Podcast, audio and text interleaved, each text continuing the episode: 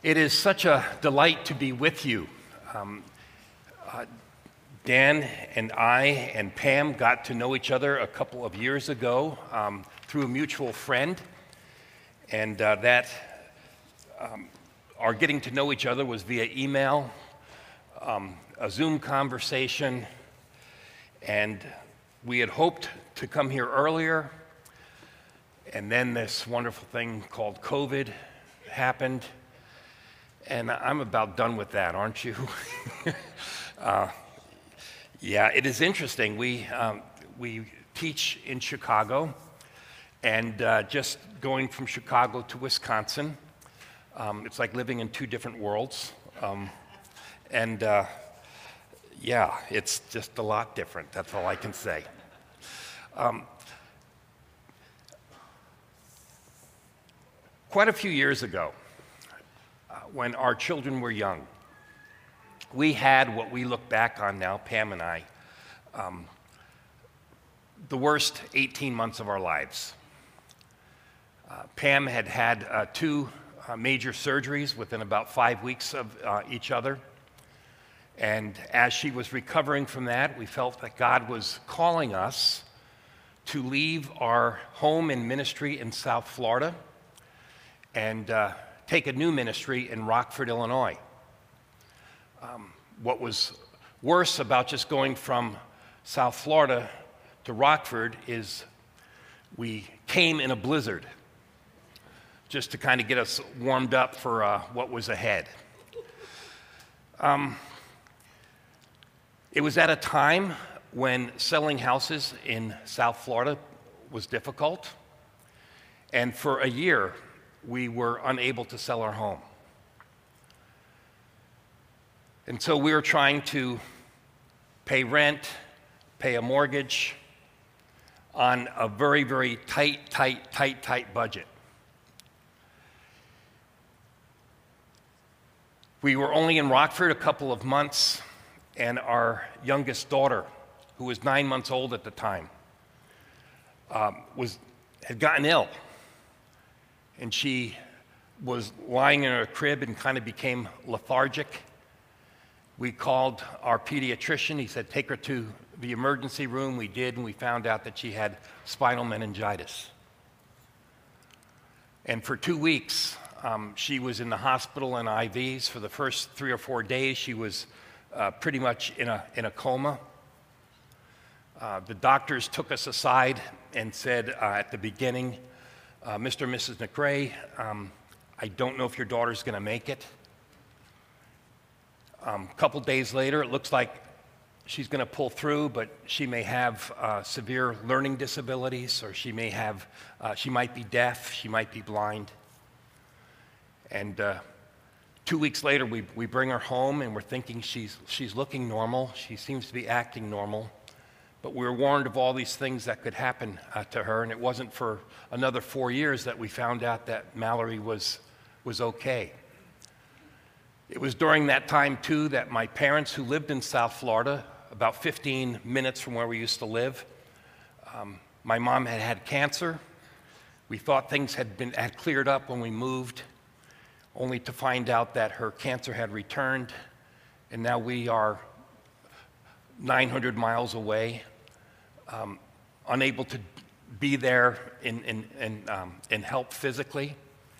And uh, my mom uh, eventually that year passed away and, and went to heaven. And it seemed like there was just one thing after another that just wasn't working out. And at those kind of times, it's kind of easy to kind of go, God, can you, can you just cut us a break? Maybe some of you have been there. Maybe some of you are there right now where life is hard and you're not quite sure why. And maybe you're even looking at yourself and saying, okay, what have I done wrong, God? Um, what did I do to make this happen? You know, I prepared this message before the events of this week happened in the Ukraine. And when I talk about not being able to sell a house, when I talk about a child's illness, that was heavy. And I'm sure what many of you have gone through in the past or what you might be going through now is heavy. And we can always say, oh, but look, look at them. They've got it so much worse, which they do, but that doesn't always make us feel better. Have you ever gone to a friend and you are trying to talk to them about how tough things are, and they say, Oh, yeah, you think you have it bad? And they start telling you their story. And you don't sense the empathy, you don't sense the care. I tell you, my, my heart has been breaking this week watching the news. One of my best buddies in the world, his son, I've known him since he was born. He's a missionary in Ukraine. And uh, he and his wife and three little, little kids um, had to escape through Hungary uh, uh, to get out. And praise God, they're in a safe spot right now. Missionary friends, former student that I have serving in the Czech Republic said, Would you pray for this uh, young family? and showed me a picture of a mom and a dad and their three little kids in the back seat of a minivan with kind of looks of horror on their face as they were trying to get further uh, west in the country to family that would be uh, a safer place for them to be than there in the capital. These are servants of God. These are people doing ministry in their homeland of Ukraine.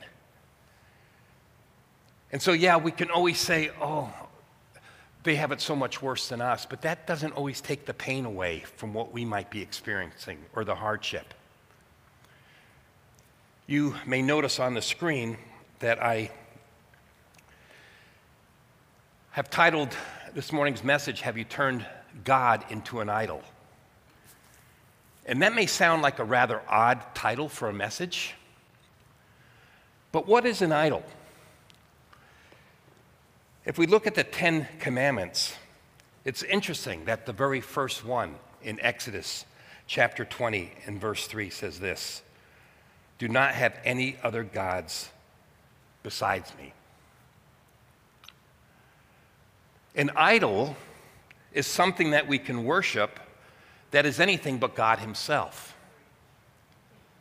And I think oftentimes we can fall into a trap where we kind of create God to be who we think he should be. You know, we all hear about people who kind of preach the health and wealth gospel that if you, if you love God, he'll, he'll make you wealthy, you won't go through uh, physical hardships and such. I tell you, that message would be a hard one to be preaching in the Ukraine today. And so we might say, oh, yeah, I don't, I don't buy into that. But you know what? It might be easy for us to buy into the idea that if we act a certain way, if we live a certain way, God's going to cut us a break and things will be easier. And you sit there and you kind of go, why am I a long hauler when it comes to COVID? Or why did my spouse have to die just a month or two before uh, he or she was ready to retire and we had all these plans to uh, spend time with the grandkids and travel? And why did that happen? Or, God, why are my kids not following after you? And we start looking at ourselves and thinking, you know, even that mentality that some people have that this here can almost be like a good luck charm. You know, I had my devotions today, so I know I'll find a parking spot. You know, my wife and I uh, teach a class, uh, Marriage and Family, at Moody. And we um, are using a, a, a textbook that just came out about a year ago. It's, it's talking back to purity culture.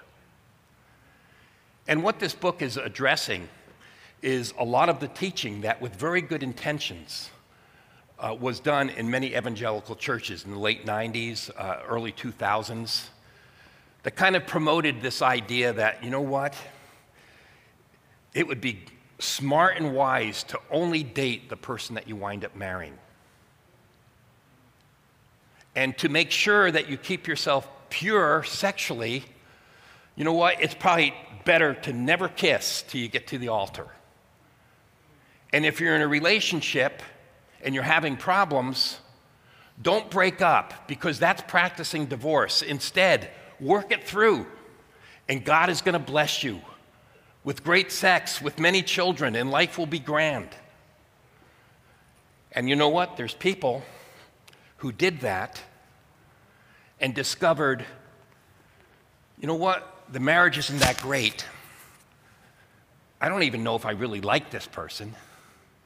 Or I'm infertile and I followed all the rules and this isn't working.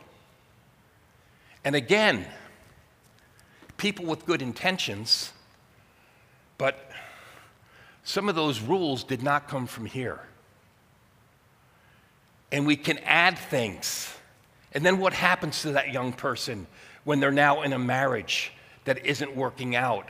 And they go, I, I did it the way I was supposed to. God, what's wrong with you? Why did you let me down, God? Because I was doing it the way I thought I was supposed to do it. The only thing is, it wasn't the way the Bible necessarily said. Show me a verse that tells you that a boyfriend and girlfriend, when it's not working, can't break up because it's practicing divorce. Now,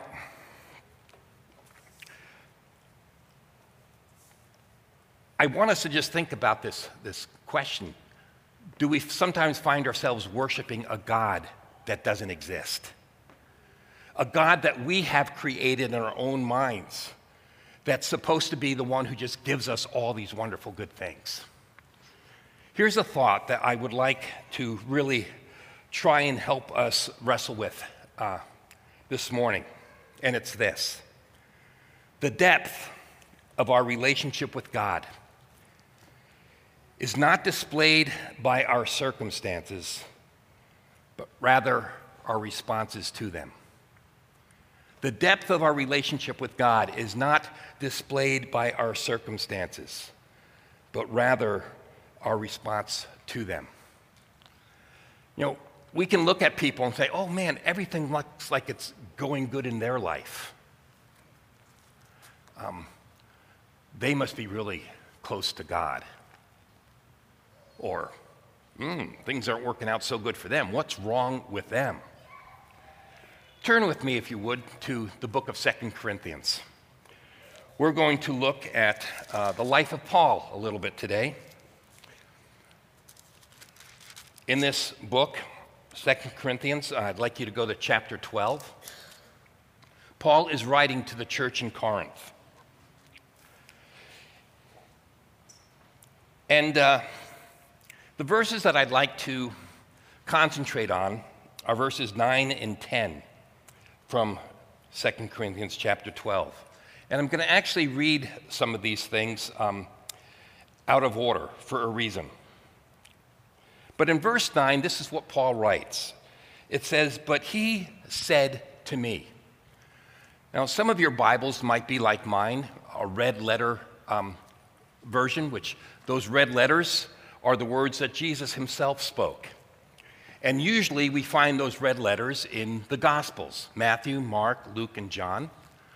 But here in 2 Corinthians chapter 12, verse 9, we see red letters because here Paul is quoting something that Jesus told him.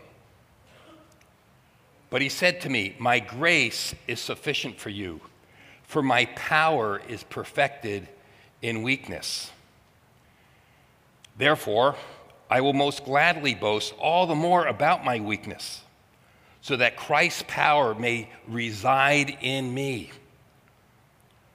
So I take pleasure in weaknesses, insults, hardships, persecutions, and in difficulties for the sake of Christ. For when I am weak, then he is strong. Now, let me give you a little context of what is happening here in chapter 12. For the sake of time, I'm not going to read the whole passage there. But in chapter 12, the beginning of the, the chapter there, Paul is describing a very unusual event that he experienced. It was so unusual that he doesn't even really know how to explain it. And he starts talking about it as if it had happened to someone else because he's talking about it like in the third person. Verse 2 says, I know a man, okay? It's kind of like um, sometimes my wife and I get questions from students. I know somebody who's going through this struggle, right? And it's just kind of this interesting way of saying, I'm having this problem, but I don't want to admit it. But if, you know, I know, so, okay, we, I can play that game and try and help you. Here, Paul is saying, I know a man. And part of the reason he's talking in the third person is because what he's going to describe here is so unique. This person, Paul, was caught up into the heavens. And he even says, you know, whether this was an out of body experience, whether this was, I, I don't know. But it was incredible. And I heard things that no human being should be able to hear, but God blessed me with this incredible, incredible encounter with God. He says, you know, it's, it'd be one of those things I, I wouldn't mind boasting about, but I really, I really shouldn't, but it kind of does set me aside. And what happens when we get down to verse 7, the middle of verse 7?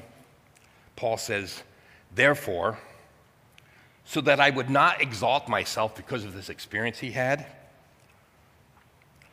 a thorn in the flesh was given to me, a messenger of Satan to torment me, so that I would not exalt myself.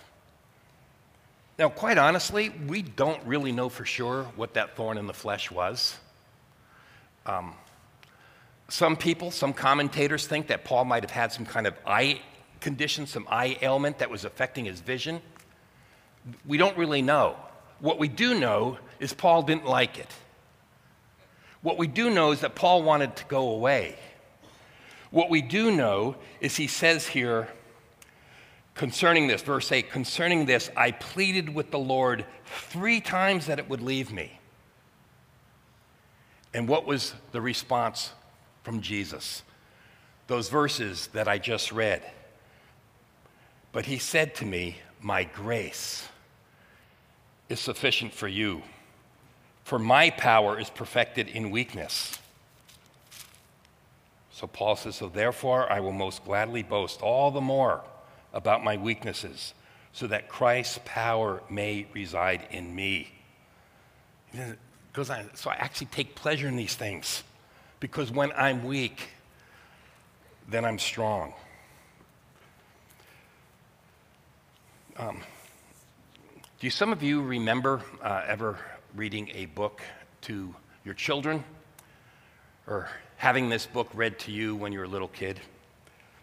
Um, Alexander, terrible, awful, no good, very bad day, where little Alexander just kind of keeps talking about everything going wrong in his life. Goes to sleep with his gum in his mouth and forgets, and it winds up in his hair. His brothers get the little trinket toy out of the cereal box, and he's left with nothing. Sitting in the wrong seat on the way to, uh, uh, to school, having his teacher say he, she doesn't like the picture that he turned in for art class, his invisible ca- uh, castle on a blank sheet of paper. And Alexander just keeps saying, you know what, it's a horrible, terrible, no good, very bad day. Um, we have those, don't we? And uh, it's easy for us to want to complain. But you know what? It's in our weakness, it's when things are going bad for us that we're more prone to turn to Jesus. I think that's why Jesus said it's easier for a camel to walk through the eye of a needle than for a rich man to enter into the kingdom of God. Not that it's impossible, but many rich people, when things are going, seem to be wonderful, they can buy whatever they want, buy whatever they need. They may think, I don't need God because I've got it all here. I think sometimes God allows us to become weak so that we can receive His strength. Now, here's something I think for us to think about. In the Christian life, many of our victories come from transformation, not from substitution. You say, what are you saying? I, like you, have had situations in my life where I'm thinking, man, I wish I could switch this out. You know, like, I'll trade you. God, you take this off my plate and give me something different. But you know what? Um, God can give us victory in our life by transforming us and growing us into the men and women He wants us to be that oftentimes we would not be growing into those people if we didn't have the adversity that we're dealing with. But sometimes we're unable to see that because in our mind, that's not how God should be working. He should be making my life easy. He should be making my path smoother.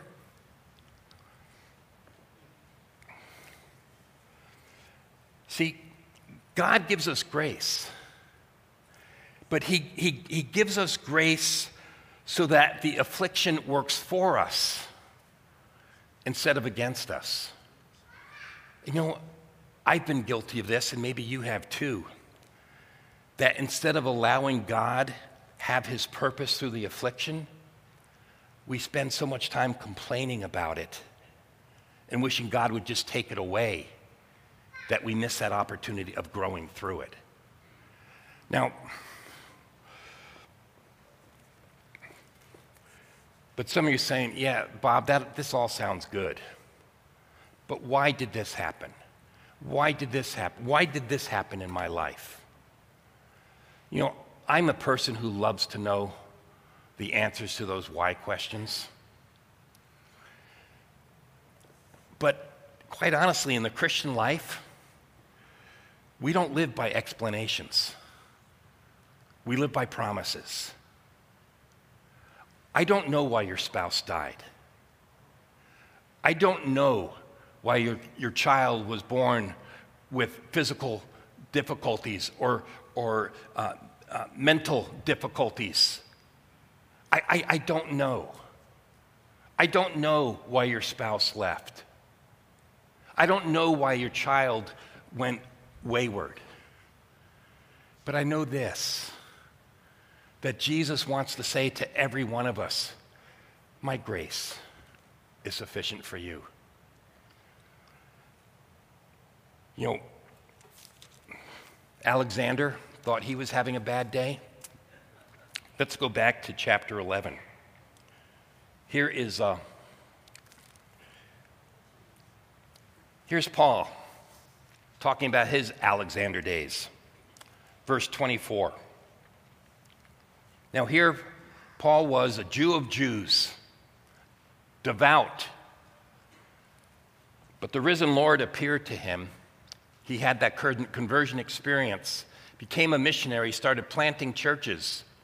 And wouldn't you think if anyone from our thinking deserved a smooth sailing life, boy, it would be the Apostle Paul. Well, let's see what his Alexander days look like. Verse 24. Five times I received the 40 lashes minus one from the Jews. I say that um, the Greek there means 39. Um, that was a bad joke that no one got. That's fine. Why 39 lashes? Because 40 was considered to be the lethal uh, amount, and it's like they didn't want to kill Paul. They just wanted to get him close to death. Five times. He was kind of beaten to within an inch of his life. Three times I was beaten with rods. Once I received a stoning. Three times I was shipwrecked. I've spent a night and a day in open sea. On frequent journeys, I faced da- dangers from rivers, dangers from robbers, dangers from my own people, dangers, uh, danger from Gentiles, danger in the city, danger in the wilderness, dangers at sea, and dangers amongst false brothers, toil and hardship, many sleepless nights, hunger and thirst, often without food, cold and without clothing. And then he goes on to say this not to mention, there is that daily pressure on me, my concern for all the churches, these churches that he had planted. Not only all those things happening to him physically, but he says, you know, I, I've got concern for those churches.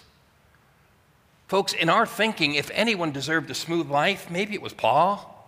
My goodness, the sacrifices he was making for God, and that's his reward. But that's where our thinking gets faulty. See, sometimes we can think that heaven should be what we're experiencing now. Heaven is what's coming. Life right now can be hard. But what Jesus is saying, hey, but my grace is sufficient. My grace is sufficient. And Paul was saying, um, you know what? I can actually boast in my weakness because when I'm weak, then I know that He is strong. That's what, you know, when they threatened to, to kill Paul, um, I was like, okay, go ahead. Uh, for me to live as Christ, I, you know, I'm going to live for Christ. But if you kill me, oh, that's gain. I'll be in heaven. I'll actually be better off. So do what you want to do. Wow. Uh, I have a quote from Jill Briscoe that I, would like you to see. Uh, many of you know Stuart and Jill Briscoe, um, pastored uh, Elmbrook Church down in the Milwaukee area for many years. Jill now is in her um, uh, later 80s, I believe, uh, one of my wife's favorite people in the world. Uh, she and her husband, Stuart, um, traveled around the world sharing the gospel. And she says this In America, we pray that God will take our burdens away. In most other countries around the world, Christians pray that God would make their backs stronger so they can carry the burdens that they have. Just kind of interesting. I don't know if it's a cultural thing that we have this idea of somewhat of, a, of an entitlement, that life should be, Lord, take this burden away. Now, please don't misunderstand me. I don't think it's wrong for us to ask God to take burdens away. Paul did that, what? It says three times he said, God, please take this from me. But when God did not take it from him, the answer he heard from Christ was, My grace is sufficient for you. So when those burdens aren't taken away, we need to remember that God's grace is there.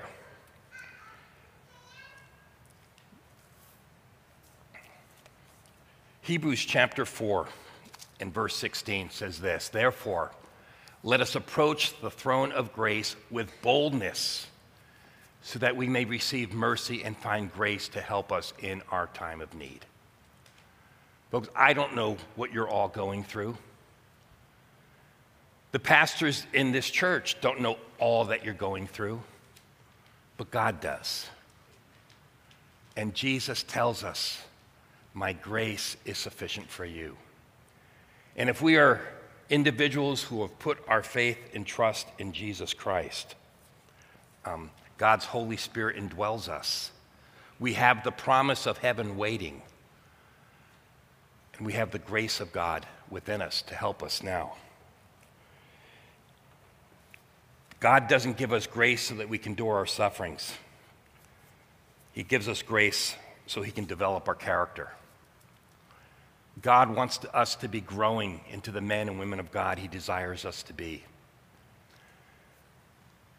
The life without difficulty will be when we are in glory, those who have put their faith and trust in Jesus. The depth of our relationship with God is not displayed by our circumstances, but our reactions to them. The next time you find yourself questioning God's involvement, in your life, confess that as sin and allow God to remind you that His grace is sufficient. Would you join me in prayer, please? Father God, thank you for loving us.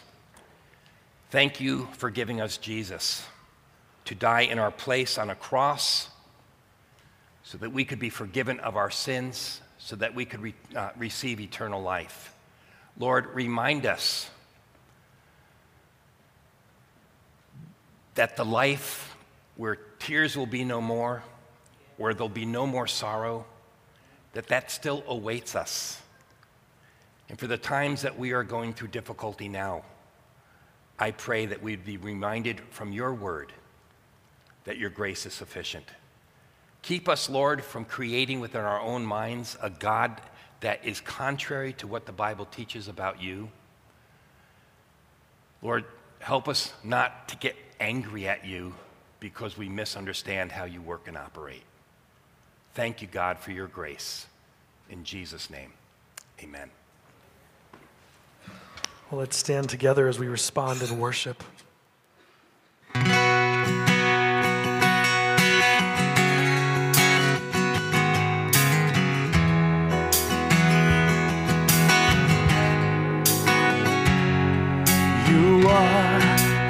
Say you are. You'll do what you say you'll do. You'll be who you've always been to us,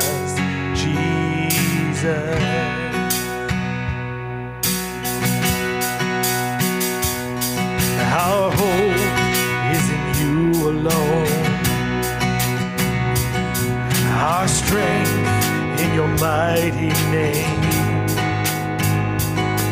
Our peace in the darkest day remains Jesus. This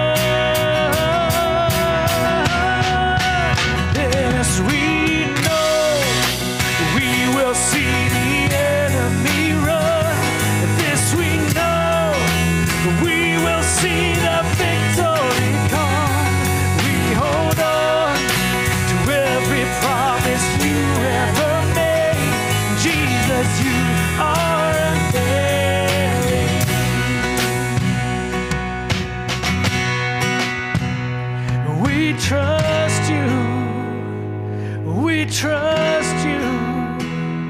Your ways are higher than our own. Yes, we trust you. We trust you. Your ways are higher than our own. Yes, we trust you. Jesus, we trust you. Your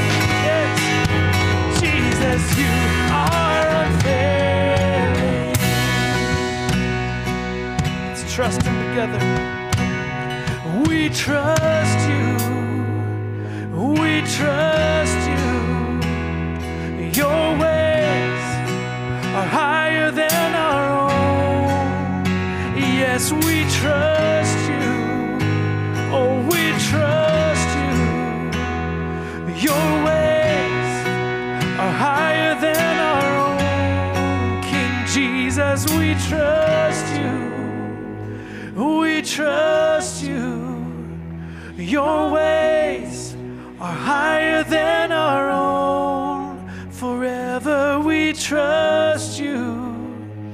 We trust you. Your ways are higher than our own. We like to close our services with what's called the benediction, and a benediction is just a blessing. And so take this blessing with you as you leave this place, based off of the book that we looked at, 2 Corinthians chapter 13, verse 13. It says this May this sufficient, sustaining grace of our Lord Jesus Christ, and may this love that is beyond our imagination that says, You are my child, that comes from God the Father. And may the fellowship of the Holy Spirit that will never, ever leave us while we are on earth be with you all.